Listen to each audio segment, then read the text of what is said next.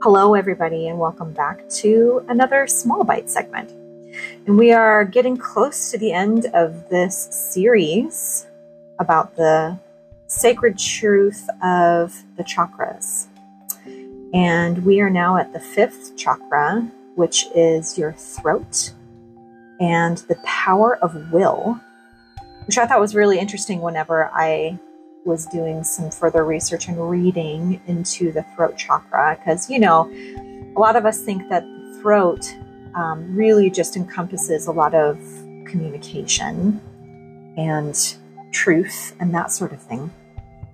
But there is so much more to this incredible chakra than I really ever gave thought to. So, just as um, as we as we talk about this, it is usually the in the physical body. It is more than just the throat. There's also the thyroid, the trachea, your esophagus, your parathyroid, hypothalamus, your neck vertebrae, your mouth, jaw, and your teeth.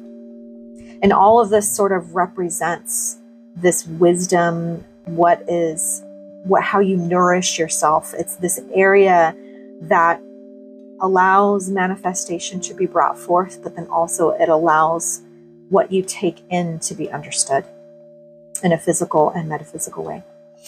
Um, so let's talk about the sacred truth of the throat chakra.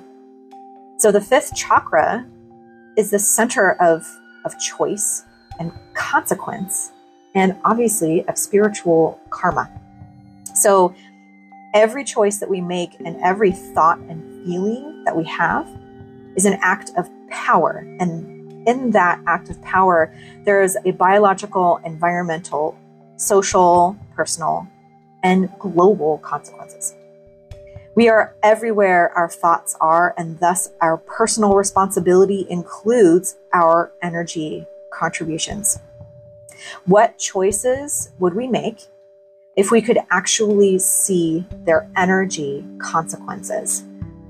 We can approach this kind of foresight, or if you wanted to think about it, this, this psychic ability, only by abiding by the sacred truth, surrender personal will to divine will.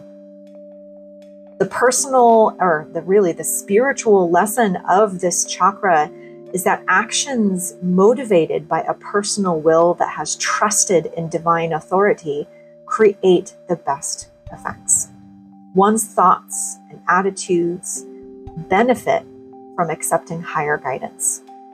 Um, so, understanding the energy consequences of our thoughts and beliefs, as well as our actions, may force us to become honest to a new degree lying, either to ourselves or to other people, should be out of the question entirely. Genuine, complete, and utter healing requires complete, radical honesty with yourself. An inability to be honest with yourself obstructs the healing process as seriously as the inability to forgive. Honesty and forgiveness retrieve our energy, our spirits from the energy dimension of the quote unquote past. Our fifth chakra and its spiritual lessons show us that personal power lies in our thoughts and in our attitudes.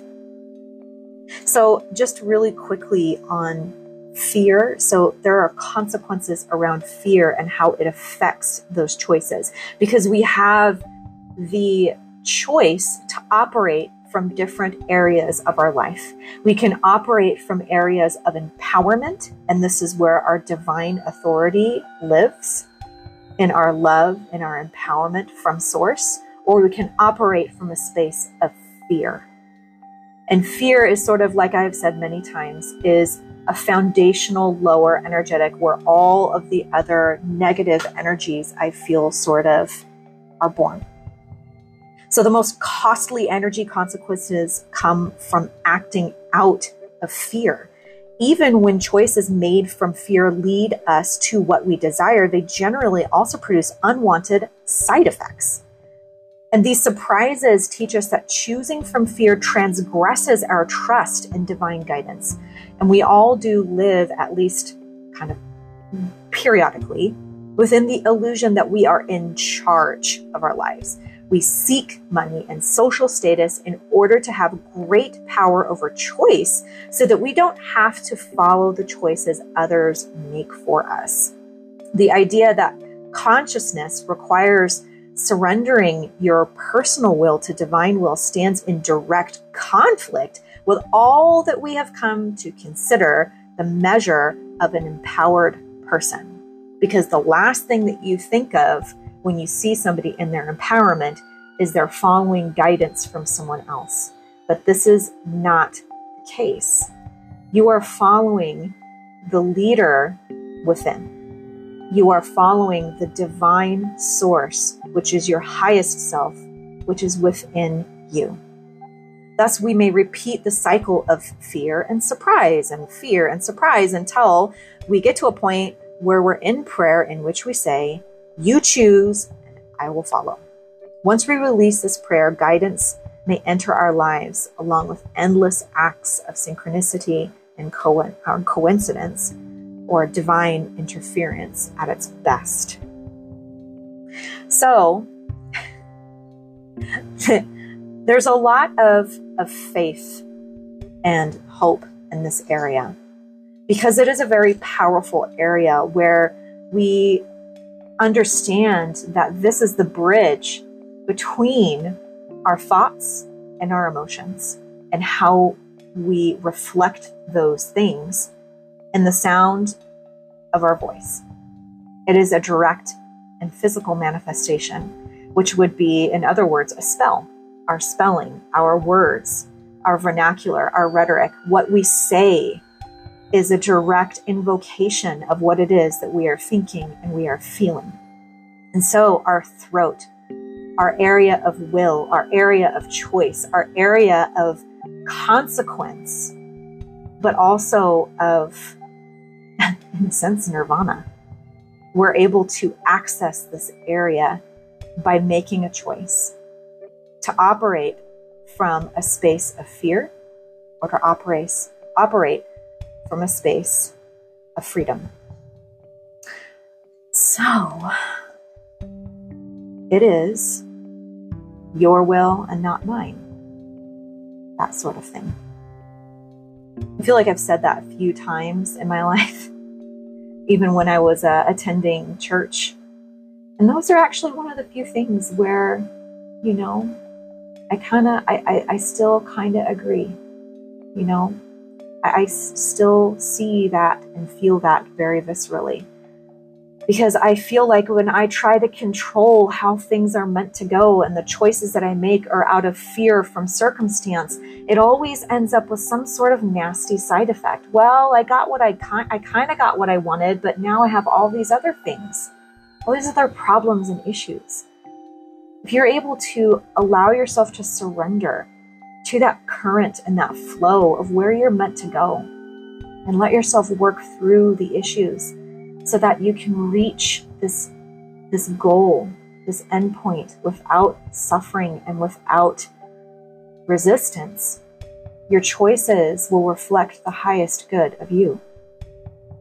So a couple of a couple of self-examination questions i guess i should say. So and here it says, the greatest act of will in which we can invest our spirit is to choose to live according to these rules. So we'll do the rules and then we'll do the self examination questions. So here are the rules one, make no judgments. Two, have no expectations. Three, give up the need to know why things happen as they do. Four, trust that the unscheduled events of our lives are a form of spiritual direction. And lastly, five, have the courage to make the choices we need to make accept what we cannot change, and have the wisdom to know the difference. And yes, that is a quote from somewhere. I remember it. I'm pretty sure that's a prayer of some kind. Okay, so the self examination questions. What is your definition of being strong willed?